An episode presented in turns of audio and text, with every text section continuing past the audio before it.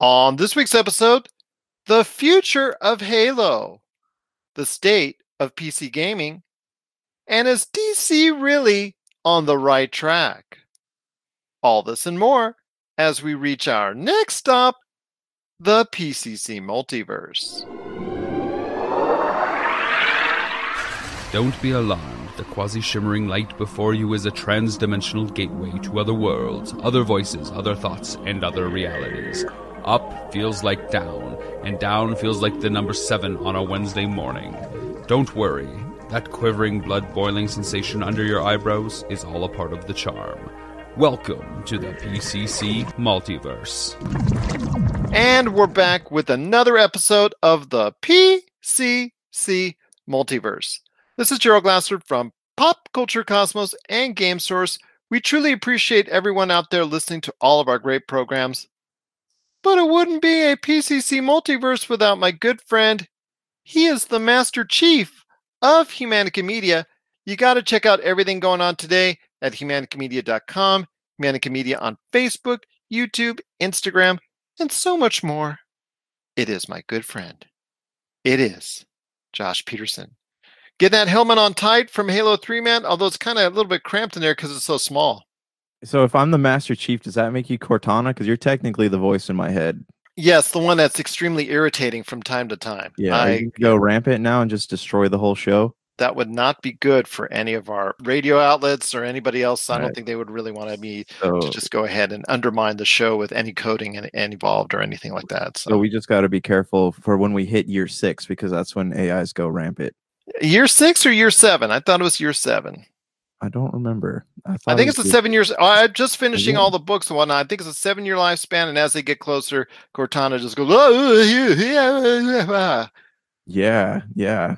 Oh, by the way, the trailer for Infinite, you see him pop the little chip back into his helmet. That's a lot of intrigue going on around that little clip.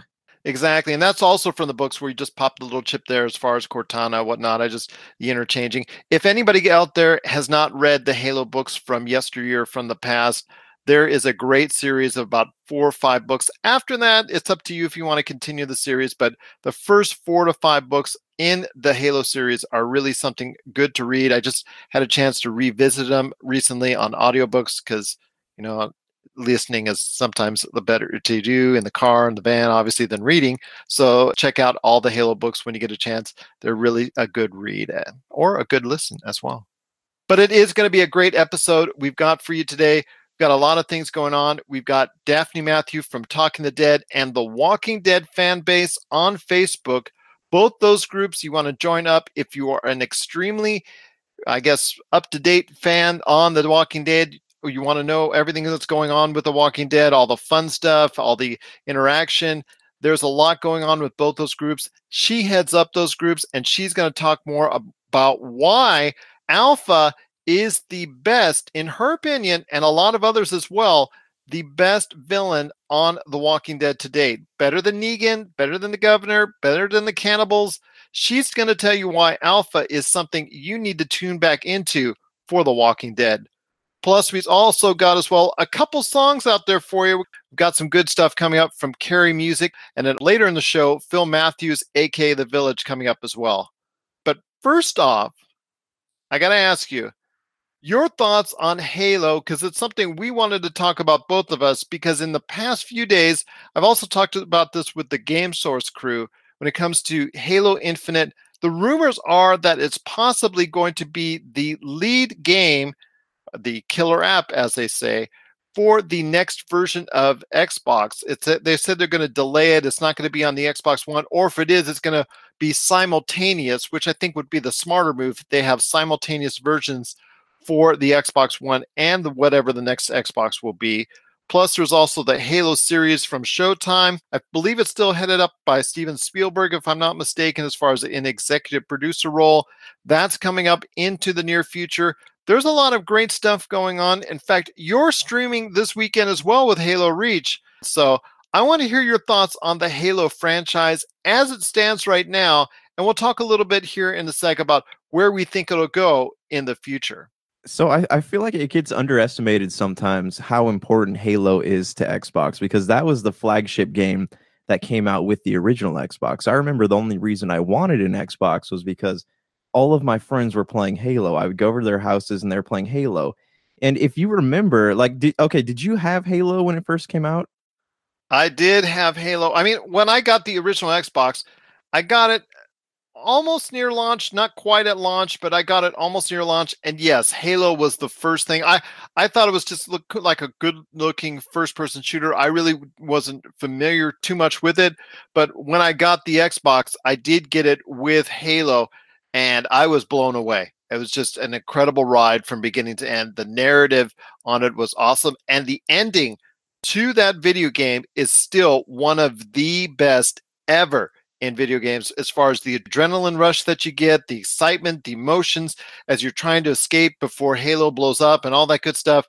But yes, Halo was an incredible ride. And Halo 2 for me, as I've said on this show before, was even a better experience, especially because the multiplayer, which redefined what the multiplayer genre is all about. And as far as the multiplayer experience, it, it made so many different changes to what was done before it basically skewed everything that was done before, put its own format in, and a lot of people, a lot of games, a lot of individuals, companies, developers, publishers have emulated ever since. And I think it set the tone for the future when it comes to Halo 2. But Halo is just, like you said, just something that I think a lot of people still to this day really look forward to when it comes to that name and a new Halo game coming out. You know, it's interesting you say that because I have heard the same thing and I, I believe it too. And someone had said on a podcast I was listening to, they're saying that Halo ruined first person shooters.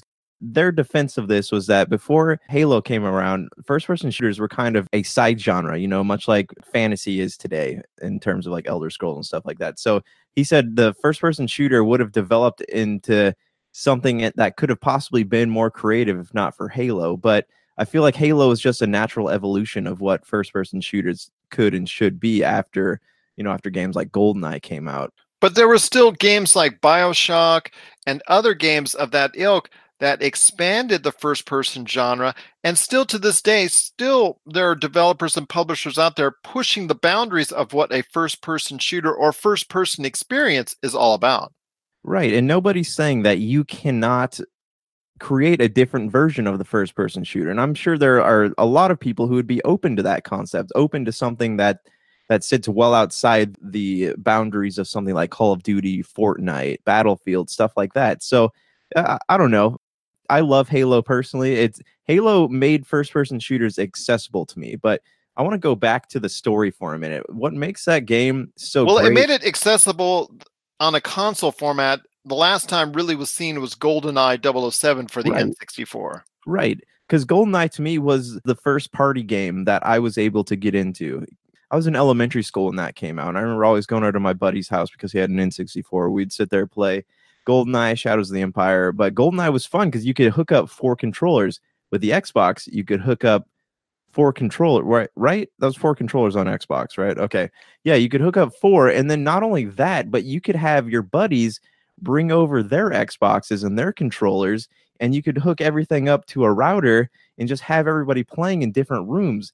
That was the beginning of, of video games for me. Like that was that was where my, my legacy started with that. And that local multiplayer really set the tone for enjoyment for I guess a lot of things going on within the multiplayer format. And that started, I guess, the evolution of what would become Halo 2. And Halo 2, to me, I guess, uh, well, I, I, really think that it redefined what multiplayer was all about because as far as the matchmaking, as far as the maps, the design, the thought put into it. Now, mind you, the Halo 2 campaign was not exactly as well thought out as the original Halo. The ending, I think a lot of people still have issues with. I know I do, but I've already spoken about that at length as well. So I think that with Halo 2 and also Halo, that set the bar very high for what was going forward. Halo 3, it sold extremely well. I remember the excitement. I was uh, running a game store at that point in time, and the pre orders were just out the door when it comes to everybody being excited for it. I know people weren't excited once they wanted to purchase all the more expensive versions that had other things attached to it that maybe weren't of great value. Exactly. And then the helmet itself, the little tiny helmet that you got, which people thought was going to be a full size helmet. Unfortunately, that was not the case. And I remember by the time about two, three months later, I was sitting on a hundred of them in my store that were just collecting dust. So that was not a fun time then. But the the massive seller that was Halo 3 otherwise was still something that was very good, told a great story, also had a very solid multiplayer built upon what was done in Halo 2. I think it just went off the rails after that. Your thoughts on what the series went after Halo 3? Because to me, Halo 4 and beyond, uh, I mean, well, you could say Halo Reach, ODST, those were solid entries to the series. But after that, when it comes to Halo 4 and beyond, it, it just eh, kind of really just got a little bit too much. And I think 343 needed to reevaluate itself on where it was heading with the Halo franchise. Right. So Halo 2 to me was it, it was fun because that was the continuation of you know the story that I love so so much because Halo had packed so much so much lore into one game. You know, they had probably about 3 or 4 games worth of lore in one game. And that's what made me want to like go out and read the books and pick up the ex- you know anything I could I could get my hands on regarding the extended universe. So th- that was fun. And then uh, Halo 2 was fun too, but what I didn't like about Halo 2 was the fact that they took you know people saw how much fun kids were having having these LAN parties at their house and they're like what if we could put this online and that was the advent of Xbox Live and from that point forward, you were no longer hanging out with your friends. Everyone's playing in their living rooms. And yeah, that's fun too, but it's more fun when you're with a bunch of people. So I think that Halo 2 was good and it was bad. And, you know, and as for the story, I don't know. The, the story was it, it just is to me like the way they made the warthogs destructible and like the just the them trying to outdo the first game. I think there's a lot of pressure on themselves to do that, and they ended up kind of caving beneath it. But Halo 3 so you worked at a game store. Wasn't the catchphrase for that finish the fight? That it was. I think people were really excited. The trailers really drew everybody in. Everybody was just excited because it was just the fact that 2007 was the best year, in my opinion, for video gaming as a whole. The quality of titles that were out there, and Halo 3 was right at the top of the list as far as excitement for it people were really getting into it. Xbox 360, the sales of it took a giant leap from what it had been doing. So a lot of people were truly interested, and invested in what Master Chief was doing because, like you said, it was finishing the fight. But ultimately, that was not going to be the case because ODST, Halo Reach, and then Halo 4, and then beyond that, it just it kind of got gray area from there. Yeah. So now they're trying to do what they're describing. I believe was Bonnie Ross or yeah, well, or Kiki Wolfkill is Bonnie Ross, but the the thing or Kiki Wolfkill, I think, is equally involved in this process. But so, from what I understand, Bungie wanted to separate from Microsoft, and the stipulations were you have to make. They had two more Halo games. You had to make one that was non Master Chief centered, and that's something Microsoft wanted, and then one other one with that was in their contract. So they they made Reach, and that's what resulted from that. But you know, you kind of knew that they weren't going to let that series rest because, from what I understand, you know, reading the Bonnie Ross stuff, Gearbox was in line to make Halo 4. Like, it wasn't going, it was going to be an outsourced project. And so, really curious what that would have been like. But then they decided, Bonnie Ross decided to open a studio in house. And I guess the Microsoft was originally against it, but then they said, all right, well, let's, let's see what happens. So, my thoughts on Halo 4 are yeah, it's more Halo. It's a very emotional storyline between Master Chief and Cortana, but the magic felt gone to me because Marty O'Donnell went with Bungie, and that didn't really end up working well for him as far as uh, you know his soundtrack work. But it just it didn't feel like Halo to me, and I don't like the Prometheans. I don't like fighting them. They don't have personalities like the grunts do, and you know they're they don't have the movement of the elites. They're just they feel like very stale bad guys to me, and so while I do love the lore and I love finding out more about these worlds and the forerunners and stuff like that. There was just a lot. There's so much that was packed. Tr- they tried to pack into that game, and in the end, it was fun, but it didn't really propel my interest in the series. And then Halo 5 rolls along, and that was just to me, that was just an utter train wreck. The way I love the way they were reintroducing Fred and Kelly and the other Spartans, but I did not like the whole hunt dynamic all the stuff where you played is locked that you they could have shown in cutscenes and I'll be honest, I never dove into the uh the streaming or not streaming, but the multiplayer aspect of Halo 5, but I didn't care about Halo multiplayer after Halo 3. But where did you stand on that? Well, like I said before, after Halo Reach and ODST, for me, Halo 4 and Halo 5, they took a serious nosedive. Halo Wars, they tried to go ahead and see if they could outsource it into a different format as far as the Halo, taking the Halo license and putting it in a different uh, realm.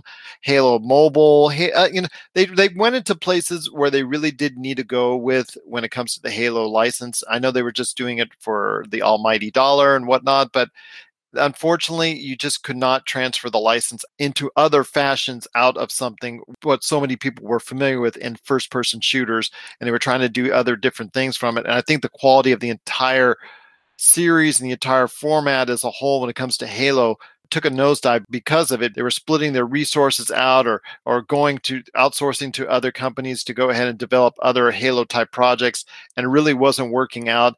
And it, it showed as far as the quality, the 343 studios when it comes to Halo 4 and Halo 5, just not really yet where we need them to be when it comes to a Halo game. And I just think at this point in time, the future is still okay for Halo. People are still excited when it comes to Halo. Halo Infinite, when it comes out, I think will still generate an extreme amount of enthusiasm. Bonnie Ross has said when she was talking to IGN, she did say that it will be a spiritual reboot, quote unquote that it's going to be something that a lot of people are going to be very interested in returning to when it comes to Halo franchise. I know there's a lot of issues when it came to when they did the remaster the Halo Master Chief Collection, which I have, which had a lot of issues up front. But now, if you play it many years later, they've done enough refinements to make it an enjoyable experience your thoughts on where the Halo series now is going in the future with Halo Infinite, the Halo Showtime series, because we've seen also a lot of series and things of that nature that haven't always quite worked out. Your thoughts on where the Halo series can go now? There's a lot of options, honestly. And like they introduced Locke and his team of Spartans, which also consisted of Nathan Fillion's character from ODST. So they, they could really like they could do a spinoff with them because I feel like Master Chief's adventures are going to have to come to an end eventually. And with Halo Infinite, I know this game's supposed to be more more open world, but I would hope that they would and Master Chief centric, but I would hope that they would use this to kind of begin to close the Master Chief story, if that makes sense. As much as I love the Master Chief and he is iconic in terms of you know his presence with Microsoft and, and Xbox, it gets to the point where it's not believable. And you know, this is why like I've kind of become worn out with games like Metroid and Nintendo did it right with Zelda, but before that I was I was getting tired of Zelda. You know, Breath of the Wild kind of put new breathe no pun intended, breathe new life into them. So I, I you know how I am. I like to see stories with closure and I would hope that this story they'll they'll get a little more into Master Chief and tell his story, finish fleshing his story out and then start going down a path where maybe they could begin to to close that up and maybe they can do that with the showtime series i don't know but from this point forward i want things that go that move the story forward i don't want to go backwards at all I agree with you on that. A spiritual reboot. Hopefully, it's done in the right fashion, and and I also think that if done correctly, a Showtime series with enough production value, money put into it, investment, time, care, and good writing can actually be something a lot of people will want to tune in when it comes to the adventures of Master Chief and the whole Halo universe once again. What are your thoughts out there on the Halo universe? Are you excited for Halo Infinite and the Showtime series that's coming up around the corner? Not right away, mind you, but it's still something to look forward to. Are you doing that, or is it something that you've put in behind you in the past in the rearview mirror and you never want to actually be a part of the Halo universe once again? Share us your thoughts, popculturecosmos at yahoo.com. Also, as well, Pop Culture Cosmos, Humanica Media, and Game Source on Facebook, Twitter, and Instagram as well. You're listening to the Pop Culture Cosmos. Don't touch that dial. Wait, do, do people still use dials? Looking for an edge the next time you take on your favorite video game? Then check out Vitabrace High Performance Gamer Wristbands. Packed with the power of fruit seed oil, Vitabrace is clinically proven to help improve performance, giving you a better gaming experience. Head to miraclefruitoil.com and use the promo code MEDIA10 to get $10 off your Vitabrace purchase. Whether you're looking to beat the time on your latest speedrun or are fighting your way to the top on your favorite multiplayer or battle royale, Vitabrace can help you reach your gaming goals. Buy Vitabrace today at miraclefruitoil.com That's miraclefruitoil.com. Vitabrace. Win with it. Well, before we get to one of our great music artists that we're presenting on the show, want to ask you real quick, my friend, a state of the PC gaming as we see it now. I was talking to my good friend Buddy Gold, one of our station owners for Croc Radio. If you want to check it out, awesome station based out of Canada.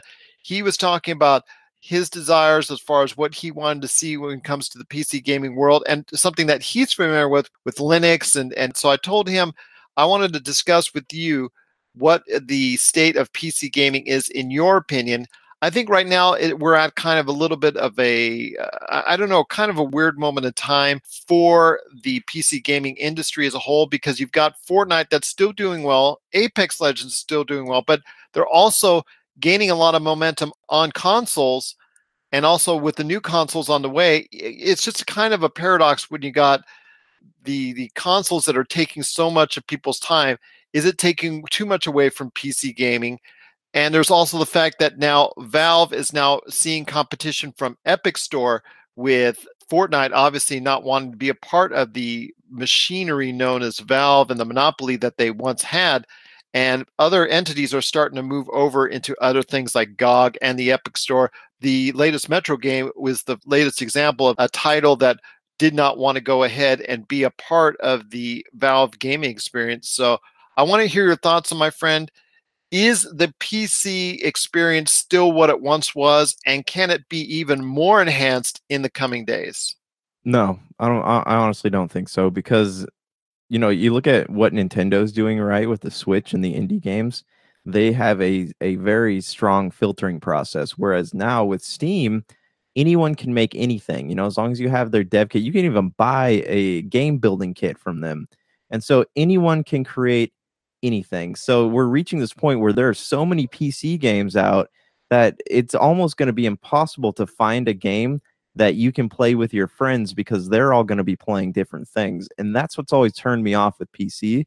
And not to mention the fact that with PC gaming, it it's so unfair when it comes to the thoughts of cross platforming because you have your your macros set and you can shoot a lot faster. You have the the way you can move the mouse around that's a, a, factor and there's also the other factor i don't like is the the idea that to be a pc gamer you have to have money. You have to always be upgrading your system.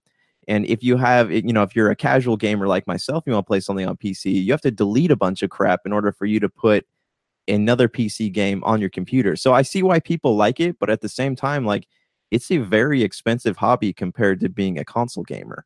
And when you have a console, you're almost getting a near top of the line PC experience as far as visuals, as far as depth, as far as enhancement, gameplay, multiplayer. You're getting that out of a console experience that's at or near what a top of the line PC can do. So it is very hard, like you said, for PCs to go ahead and have themselves stand out amongst the rest when it comes to actually have a game that's out there that, that can be supported. And the games that are specifically out for PC, those games don't seem to trend as well as games that are across the board. Like, for instance, PUBG, it was on PC for quite a while, but you know what? They buckled under. They went onto the Xbox, made a splash there, even though their Xbox version is kind of a little buggy and whatnot. Fortnite understood real quickly about what was going on, and, and PUBG followed suit by not only going to a console format, but a mobile format as well. So the largest games that you have on a PC format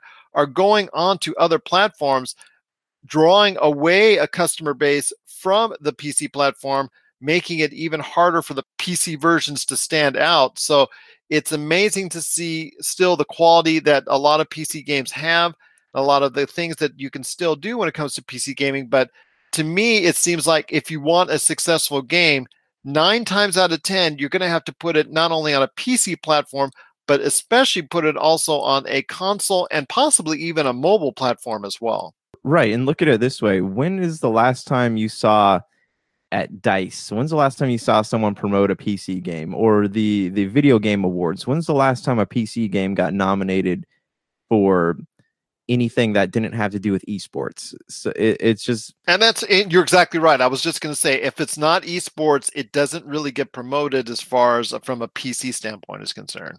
Right. So I want to kind of throw this question at you here. What do you think would happen to PC games if some of these more obscure titles that people like playing, like for example, Subnautica just came out on, on consoles, right? And so people are playing that. So what do you think would happen if these games that were PC exclusive were suddenly not PC exclusive? Do you think we'd see a severe decline in people playing on PCs? It's just harder uh, I, for for people to go ahead and, and be attracted to buying or playing a game exclusively on PC. I understand that the you know the the draw of the consoles is there, and I agree with yeah. I, I think the answer is yes on that. I, you know, it's just harder for people to go ahead and select PC gaming as the primary option, especially with streaming games and things of that nature. You can now stream easily with what a PS4 and Xbox One and it, someday soon, hopefully, you're going to be able to maybe possibly even do that with the Nintendo Switch, but that's down the line, mind you. But with those other options, it makes it even harder or less attractive for people to get into PC gaming.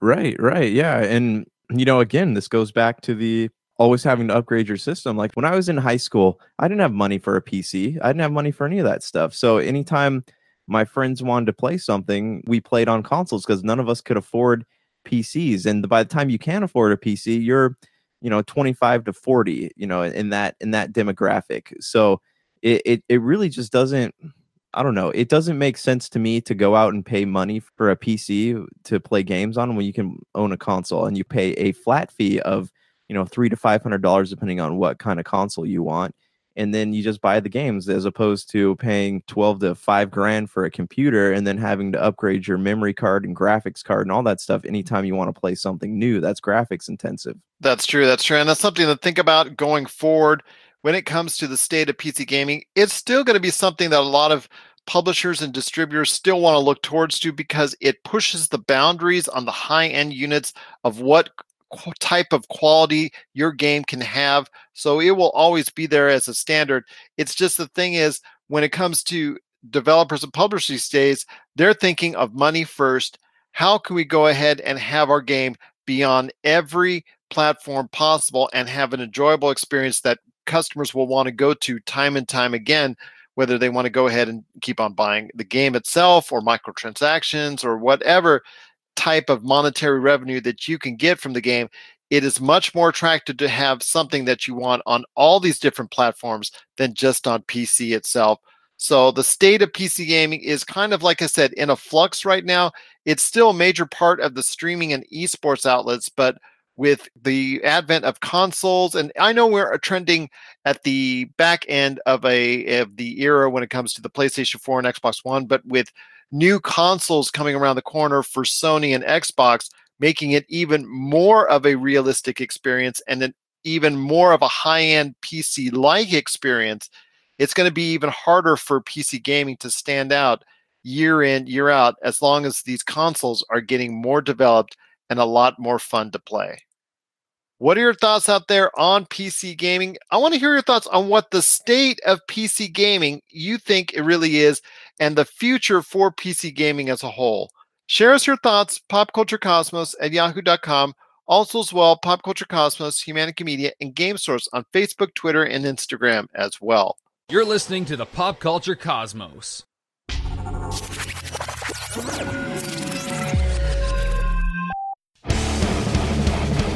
Get ready for Kittie Origins Evolutions, the latest documentary from Rob McCallum. Thrusted into heavy metal stardom as teenagers with their debut release, Kittie has thrashed and conquered the heavy metal world for the past 20 years. Kittie has defied industry norms, fought back against women in rock stereotypes, and inspired generations since they appeared. And now, for the first time, they've decided to share their untold story. Generously peppered with archival footage shot by the band, this film gives you an honest and brutal look at what it takes to survive in the music industry. Order the DVD, Blu ray, and live CD triple pack that features recordings from throughout their 20 year illustrious history from RobMcCallumFilms.com. RobMcCallumFilms.com, your place for awesome stories about awesome people and films worth watching.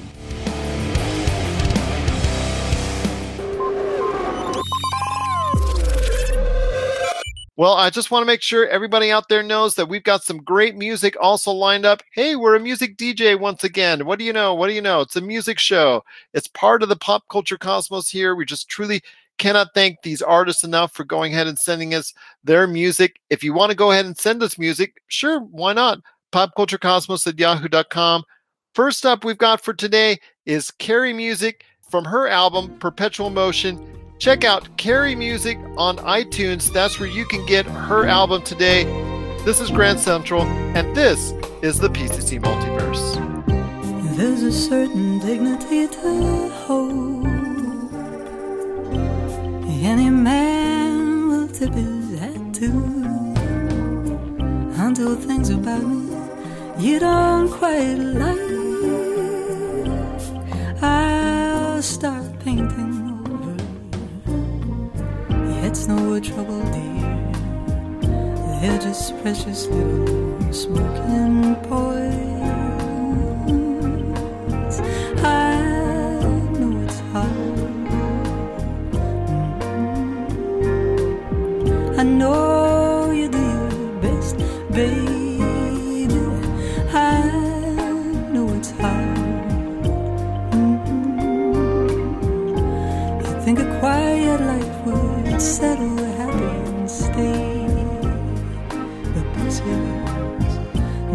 Is,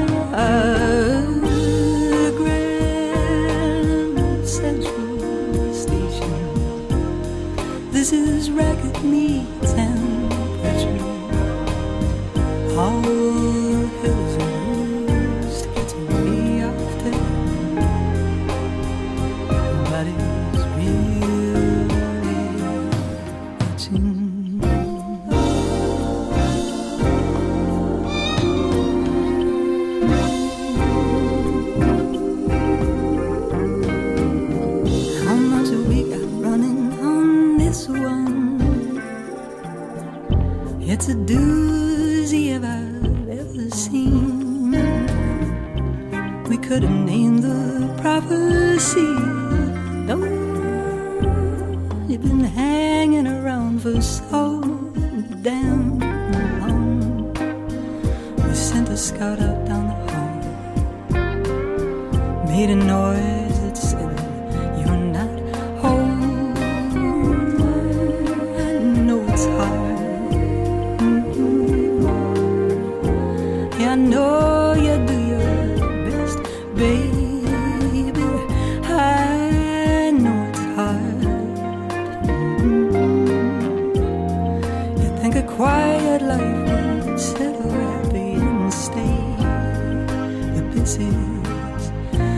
is our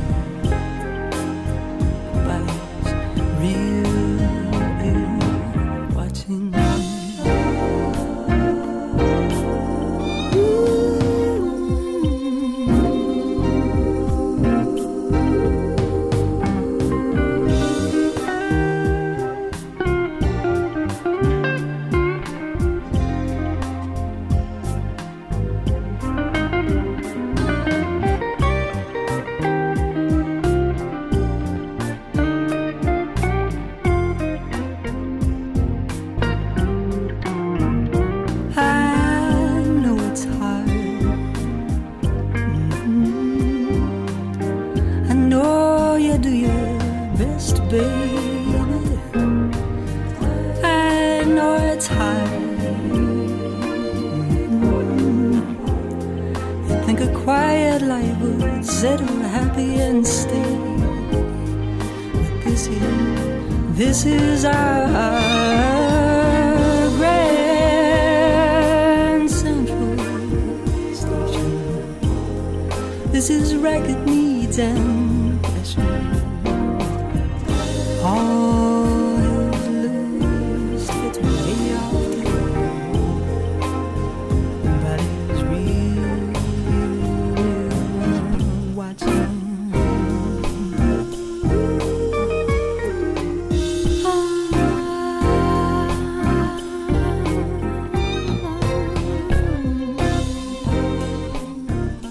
listening to the Pop Culture Cosmos. We're back once again with the show. It's Gerald coming right back at you here. Well, it is time once again for our Walking Dead fix. It just got to have it because we have not been able to talk to this awesome, awesome young lady right here in quite some time. And it's my fault, more likely, you know, because it's everything is my fault when it comes to the pop culture cosmos, it seems. But we need to get an update on what's going on with The Walking Dead because there's so much going on. In fact, we want to talk more about the latest villainous force that's out there now with the Whisperers and the head of the actual group itself in Alpha. She's back once again, and we tr- truly appreciate to have her back on the show. She is the head of Talking the Dead 18 Plus. Also, she heads up the Walking Dead fan base as well, which has over 50,000 members. And if you are truly a Walking Dead fan, it's something you definitely got to be a part of. It is my good friend. It is Daphne Matthew. Daphne, I'm just telling you right now, it's just so great to have you back on the show. Hi, Jerry. It's great to be back again. There's so much to talk about, as always, when it comes to The Walking Dead, because it is so polarizing in what's going on. I was talking a little bit more with you before we actually got on the air about all the things that are going on. And let's get the stuff out of the way that that I know that you like to talk about because I tell you what, there's still a lot of good when it comes to the Walking Dead, and I think what we need to talk about right now is the whispers and primarily how effective Alpha is on screen.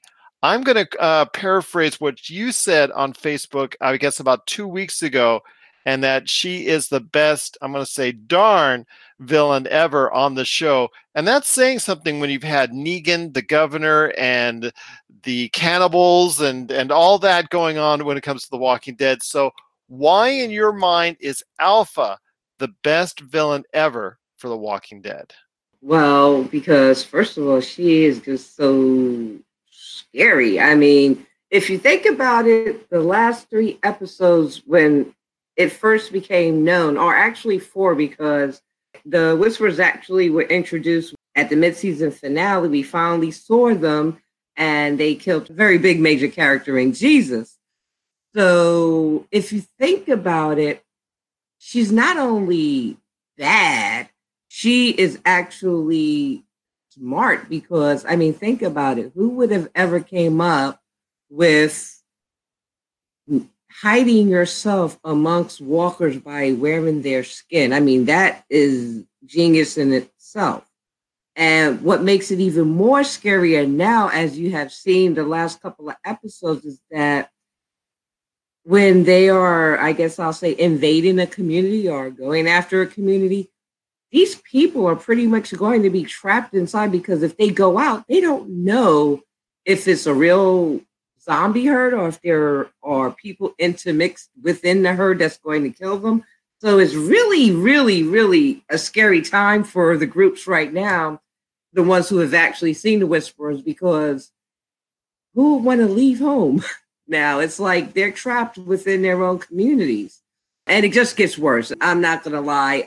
What we've seen right now is just, I'll say, the top of the icing, for lack of a better word, because it's just going to escalate after this point. Now that we've seen her, now that we've seen her backstory and know what she is, and she is, in my opinion, pure evil. Okay, we had Negan. Negan, we pretty much seen Negan tamed now because a couple episodes ago, when he actually did escape, he went out in the world after six years and realized there was nothing left and decided to go back to his cell. I mean, this man was like prior to the introduction of Alpha, though I'm not to say he was the worst because I, in my opinion, still the governor was the worst villain because the governor was just he was the Mad Hatter of all villains in The Walking Dead at the time. And if you ever read the comics, you would actually know that the governor was way worse than what he was portrayed on the show. So I thought he was pretty evil on the show, personally. He was. He killed Santa Claus. he killed Santa Claus on the show. He killed Hershel. I mean, really, in front of. And what gets me now that you know you have a chance to even look at the villains as far as what they did or what they were capable of doing. The governor killed for no reason. he had no reason whatsoever to kill anybody. He even turned on his own people. He cracked once his daughter was killed. Negan, Negan was he was bad, but he had to him he had a logic for what he did. He only actually killed one person. He was provoked to, to killing Glenn, and that was one of the great debates we still have in my groups. Is that you know everybody still hates Negan because he killed Glenn and Abraham, and he revealed at the end of season eight that he wasn't even planning on killing Abraham.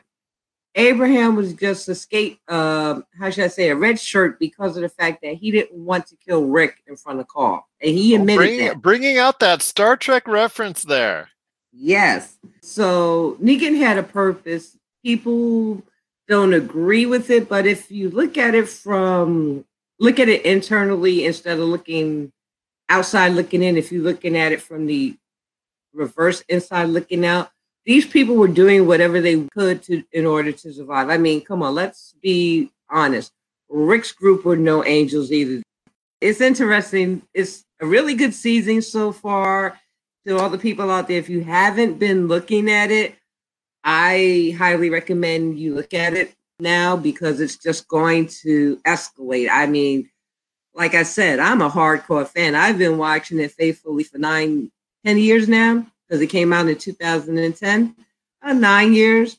And I'm excited for this season.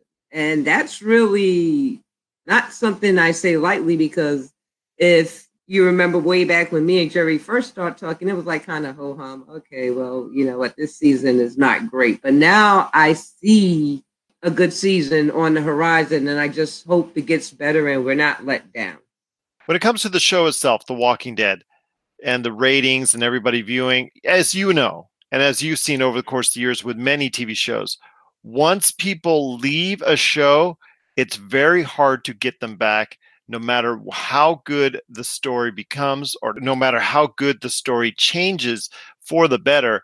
And it is a better storyline when it comes to the Whisperers, and obviously one of the best, and in your opinion, the best villain that's ever graced The Walking Dead in Alpha, which everybody, and I, I, I agree with you, everybody should give this storyline at least a couple episodes a chance with the Whispers in Alpha because she is so polarizing and so good to watch. She has captivated the show entirely. And I, like I said, I hope everybody does give it at least uh, The Walking Dead another chance before it fades into the moonlight, possibly as early as season 10 but it is always great talking to you. Another outstanding line of information that's brought to you from our good friend Daphne Matthew. She is one of the heads of Talking the Dead on Facebook, also as well the Walking Dead fan base, over 50,000 strong when it comes to the Walking Dead fan base of crazed TWD fans that are out there, if you want to be a part of either Talking the Dead 18 plus or the Walking Dead fan base, just go to Facebook, join the group,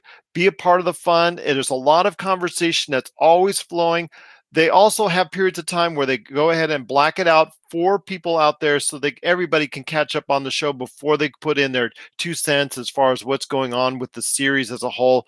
They keep you up to date on all the news, all the rumors, all the innuendo, and all the great things that are going on with The Walking Dead. And it's all headed up by you, Daphne. And I'll tell you what, I am so privileged as always to have you on the show. Just so great catching up with you when it comes to The Walking Dead. And I hope with the Whispers and Alpha, it actually gets a chance to go upward. You and I are always talking everything pop culture, so obviously you're going to come back on real soon. We've got a lot coming up when it comes to a lot of other stuff going on as well with Captain Marvel, Avengers Endgame, Shazam, pop oh culture. Oh my god, exploiting all over the place. So I got to have you back 20, on real soon. We're going to be talking a lot because a lot of these movies are either introducing a new part of the universe or closing the door on the current universes. And I just can't wait to see what happens with the Marvel Universe. I can't either. And uh, again, I'm also looking forward to what's going on with the Walking Dead universe as well. Daphne, it's just always so great to have you on the show. Again, follow her and everything that she's doing on Talking the Dead 18 plus and also the Walking Dead fan base on Facebook. If you really are into the show, like so many others, in fact, in the Walking Dead fan base, it's over 50,000 strong. You got to check it out today on Facebook. Right. Come talk with us. We always open. absolutely, absolutely. I've seen the hours that you put into it. So yes, I know it is always open when it comes to The Walking Dead. Daphne, it's just so great to have you on the show and part of the pop culture cosmos. If you're tired of sifting through flea markets for rare and unique games, we can help. Retro City Games in Henderson, Nevada, only five minutes from the Las Vegas Strip, has all your favorite gaming staples, classics, and a wide selection of rare games with new stuff always appearing on our shelves. Come in and chat with Nicole or Doug about your love of games and watch as they help you complete your collection or find your childhood favorite. And don't forget, Retro City Games loves trade ins. So if you have any Nintendo, Super Nintendo, Sega, Xbox, PlayStation, or even PC games, come in and visit Retro City Games today. Welcome to the new metropolis of gaming, Retro City Games. And coming up right now, we've got Phil Matthews, aka The Village, from Winds of Change. You can get the album today at thevillage.me.uk. This is What Memories Are, and this is the PCC Multiverse.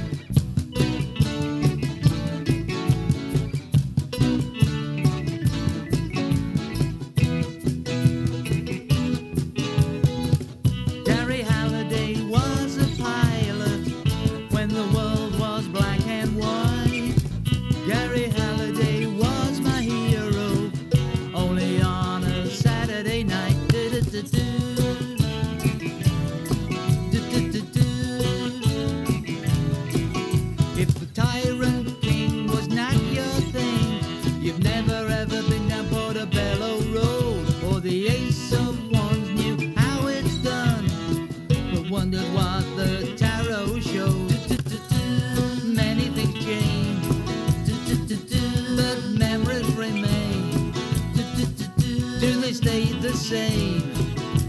I don't think so, but I don't really know what memories are.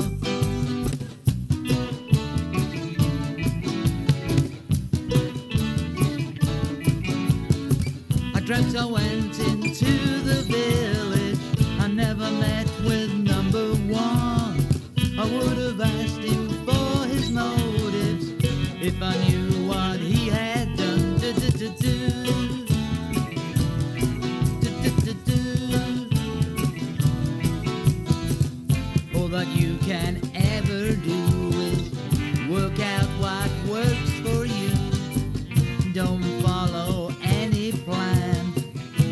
you.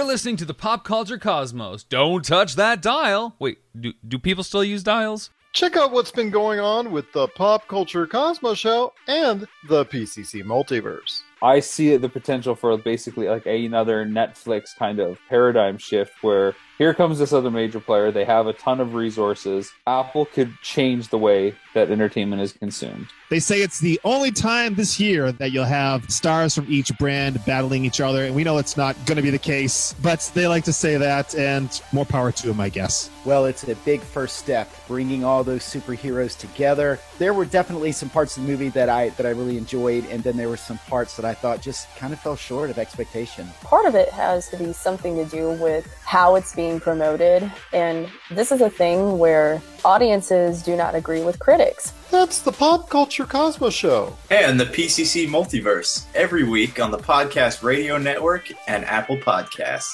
And over a dozen of your favorite streaming and podcasting options. And we're back to close out the show. This is the PCC Multiverse. It's Gerald coming right back at you here. If you need a listing of where we're at, because we're being played all around the world on awesome radio stations, check out our entire radio station listing today on Pop Culture Cosmos on Facebook, also as well on Instagram and Twitter. You got to check us out right there. There's a big picture on days and times when we're being played out all around the world because you know what? Our shows get replayed seven days a week, and we cannot thank enough to each and every radio station that does. Also, as well, if you want to go ahead and download our show at any point in time, we're on over 30 different podcast networks and got a listing of many of those networks available now on our Pop Culture Cosmos Facebook, Instagram, and Twitter. Just check it out right there for you. Josh, I know you got a great thing going on with Humanica Media. So tell me, man, what is going on with Humanica Media? Just our Topic Apocalypse Awards show, which you can catch in Podbean. The second part's up. And also, we'll be doing a little Halo Reach streaming later on today. So stay tuned for that. Check out the old Facebook page and it'll pop up there soon enough. It will pop up there soon enough. And also, everything you can find out at Humanica Media on Facebook, YouTube, Instagram, Twitter, and also humanicamedia.com before we go ahead and talk last about DC, and you know, because DC always comes up in the news, want to go ahead and thank Carrie Music for her great song, Phil Matthews, aka The Village, for his great song. If you want to check out Carrie's music, it's on iTunes. Look under Perpetual Motion, the album there. Also, as well with Phil Matthews, want to check out his site, thevillage.me.uk, where you can either download the album from, he gives you the links there for Amazon and Spotify, but also you can order a CD there as well. So hopefully you like their music and give them a shot. Cannot thank them enough for sending it over. Just truly great to have them a part of the pop culture cosmos.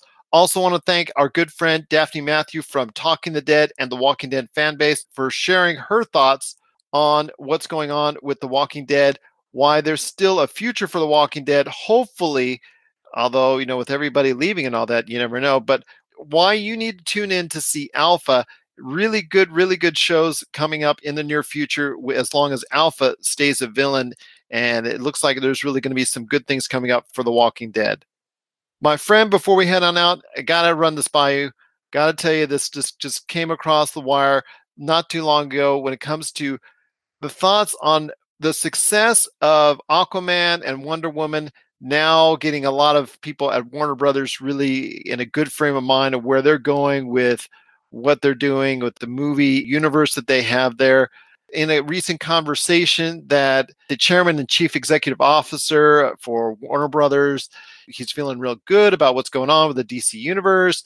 He was quoted in the LA Times as saying that they feel that they're on the right track, quote unquote, on where they're going with the DC extended universe, especially coming off the success of uh, Aquaman and Wonder Woman before that your thoughts on the DC extended universe with Shazam, the Joker prequel, the Batman coming in the near future, Birds of Prey, Suicide Squad 2, all that stuff coming up. Your thoughts on if the DC extended universe is truly quote unquote on the right track. Okay, here's my thoughts on this. I I want to see event films. You know, I want to see them come together on screen. I don't want to have invested time in this and I know it got off to a rocky start, but I still want to see them come together. And I don't want to see 10 different timelines. Like allegedly Joker exists on a different timeline. I I want standalone experiences, but I want to have an event film maybe once every 2 or 3 years where all these heroes come together. That's what I want to see. But it sounds like DC's trying to assure people that they have a plan in place, but they've been doing that for a long time and it still has never right now is the best it's ever looked. But again, you know, they've had their ups and downs because Wonder Woman was also the best it's ever looked, but then it lost traction after that too. So I'll believe it when I see it. But how do you feel about it? I just think they are on a better frame of mind. I think they're on a better track, on a better road, a better path than they were, let's say, this time last year. Obviously, a billion dollar movie like Aquaman does that for you. But let's not put the cart in front of the horses here. Let's just make sure that we've got something that we can develop over the course of time. Yes, I know the next Aquaman movie was announced is coming in 2022 December, I think, uh, right? You know, because they obviously like the December timeframe because it works so well for the first one. Shazam is coming out, Birds of Prey, like I said, Suicide Squad 2 with James Gunn, all that good stuff coming on the way.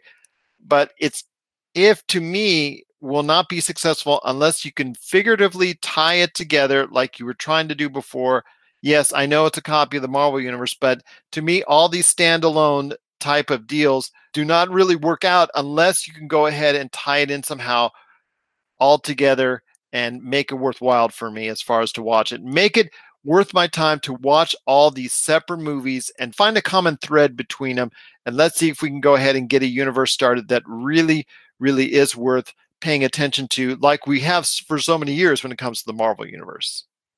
Right, right. And and again, you know, we've talked about this at length, the fact that if you don't treat your big two or three heroes with the care and attention and respect that they need, you're not going to ever be able to, de- to develop something that ties people together that t- makes people interested in the series marvel who made people interested in the series iron man did captain america thor you know the original avengers all of those people got their own films and their own development arcs you know even in avengers they had their stories fully fleshed out justice league just had someone like aquaman he didn't really get fleshed out they just had him there as like in a side character same thing with the flash if they would have began with telling their the stories of these big, you know, their big five, I think they would be on in a completely different and better place right now.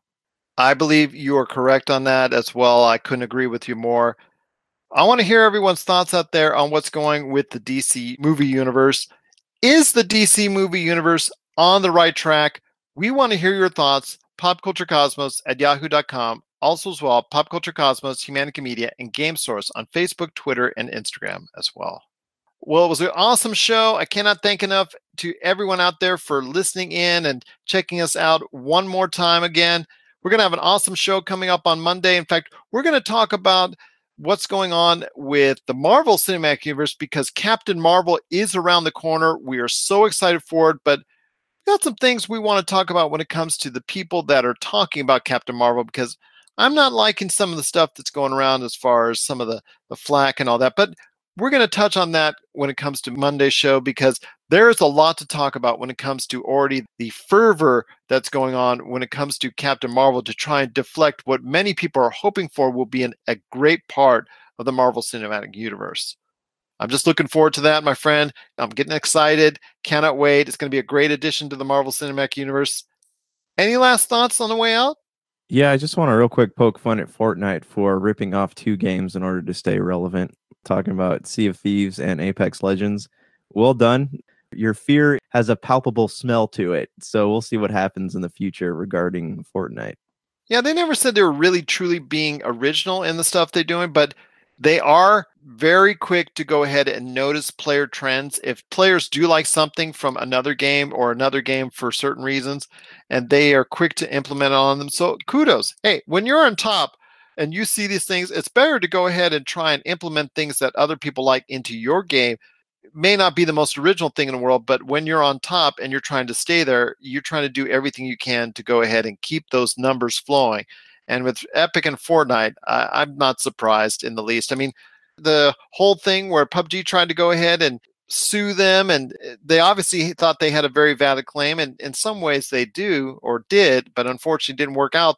I mean, they borrow heavily from all these other things. But then again, how many original video games has there been in the past 10, 15 years with so many video games borrowing other components from other video games? So to me, at this point, when you're on top like Fortnite, you're just trying to do everything you can to stay there. And with Apex Legends slowly picking the pie as far as more players coming to their game, and with PUBG still trying to do the same as well, Fortnite, what are you going to do? It, they're just going to go ahead and, and either do the status quo, which would be their undoing, or try to go ahead and make it as enjoyable as you can for the players. Because if that's the case and the players want it, you know, in Fortnite, they're going to get it.